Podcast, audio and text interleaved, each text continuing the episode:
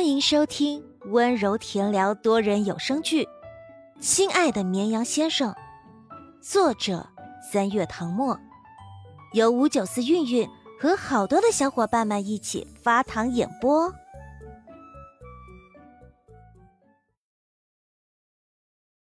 第七十三章，你为什么会想要当明星？餐厅的装修采用了欧式风格。菜品却是地地道道的京菜。汪少林为开餐厅下了不少功夫，特地挖来了几个做京菜拿手的大厨，其中有一位祖辈是宫中御厨。石墨圆桌上摆了水晶肘子、京酱肉丝、四喜丸子、抓炒里脊、贵妃鸡、三鲜酿豆腐等荤素搭配七八道菜。有个大明星在这里，菜都是老板亲自上的。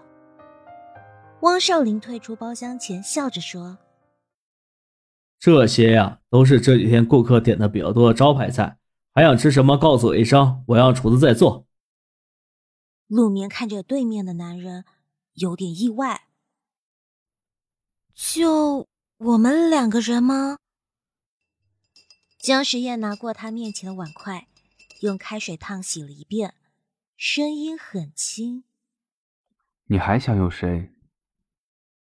他不是这个意思，他的意思是两个人点这么多菜吃不完，他真是太客气了。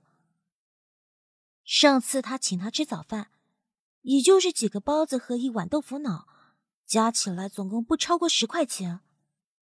江时烟看着他，像是知道他在想什么。我们今天是带着任务来的。陆眠不懂什么任务。江时宴露出一抹温柔的笑容。你没听老板说吗？这些都是餐厅的招牌菜。我们的任务当然是负责试吃，看看哪里还需要改进，所以要每道菜都尝一尝。陆眠被他的理由说服了，捏起筷子夹了一块里脊送进嘴里。里脊肉先炸过，再放锅里炒，外面裹了层粘稠的芡汁，有股油炸的焦香，内里的肉却很嫩，口感层次丰富。姜时夜没动筷，见他细嚼慢咽，问：“味道怎么样？”餐厅开张有小半个月了，朋友一直邀请他过来，他抽不出时间，今天也是他第一次来。没吃过这里的菜，不知道合不合他口味。嗯，陆眠嘴里塞了块鸡肉，不好说话，直到把嘴里的东西咽下去，才开口做出中肯评价：荤菜好吃而不腻，素菜味美而不单调。十分的话，可以打八分。江时夜目瞪口呆，感叹学霸不愧是学霸。他只是不想让他心里有负担，顺口找了个理由，说是来试吃，他就真的听进去了，认认真真将每道菜尝一遍，并总结吃后感。陆眠见他看自己的眼神有点奇怪，我说的不对吗？没有。江时烟笑了，你说的很对。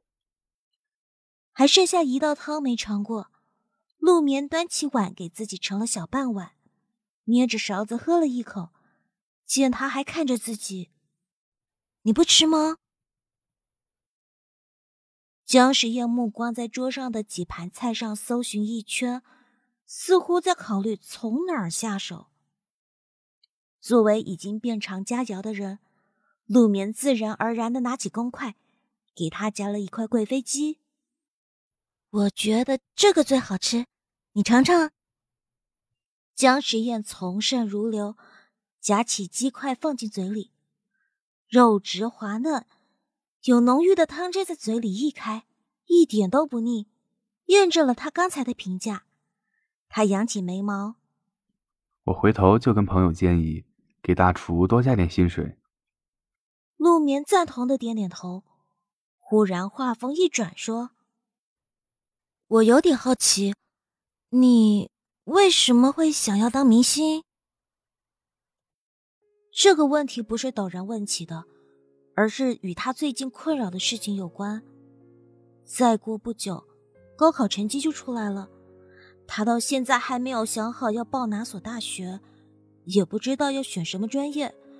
他对自己的未来没有规划，只觉得前路被烟雾笼罩，一片迷茫。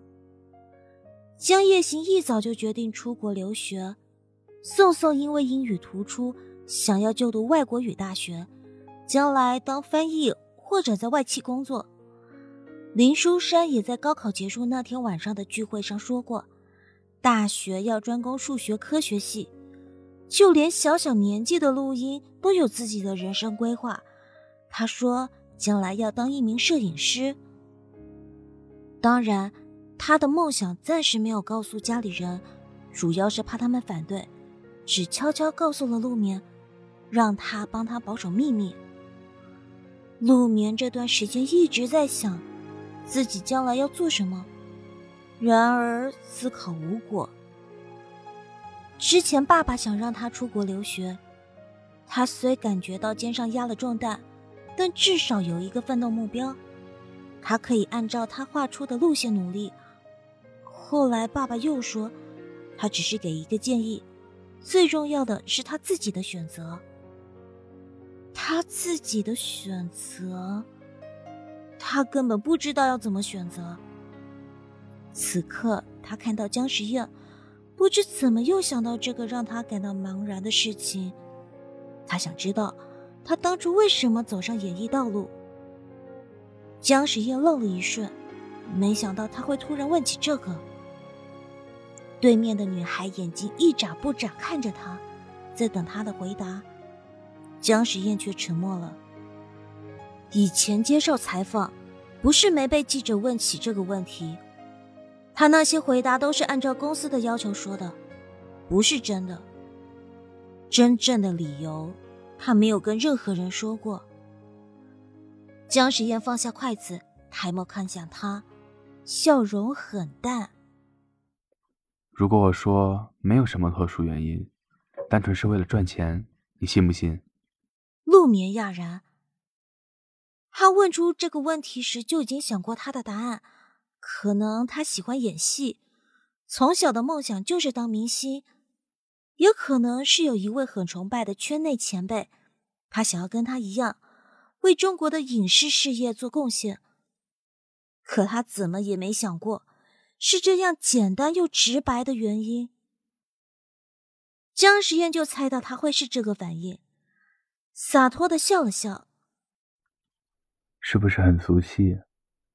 我上学时成绩不太突出，有个朋友建议我进娱乐圈闯一闯，没准能闯出一片天地，我就放弃了原来的计划，报了戏剧学院学表演。他顿了一下，将一些话吞回了肚里，不方便跟他说。在他这种好学生的认知里。可能不太能理解他的想法，毕竟想要赚钱、努力学习、用知识改变命运，才是大多数人能接受的途径。他不是没有想过这么做，只是现实不允许。江时宴耸耸肩，语态轻松：“我从来都当明星是一份职业，只是这份职业跟一般的职业相比有点特殊。有时候我甚至会想。”没有闪耀的镁光灯，我就是一个普普通通的人。身上有什么优点值得那些粉丝喜欢？陆眠怔怔的看着他，仿佛重新认识了姜时宴这个人，跟荧幕上不一样的姜时宴。此时的他不像一颗遥远的星星，是真实的姜时宴。女孩眼里的情绪变得复杂。姜时宴说。怎么这样看着我？是不是觉得没有了大明星光环的我，其实没什么大不了的？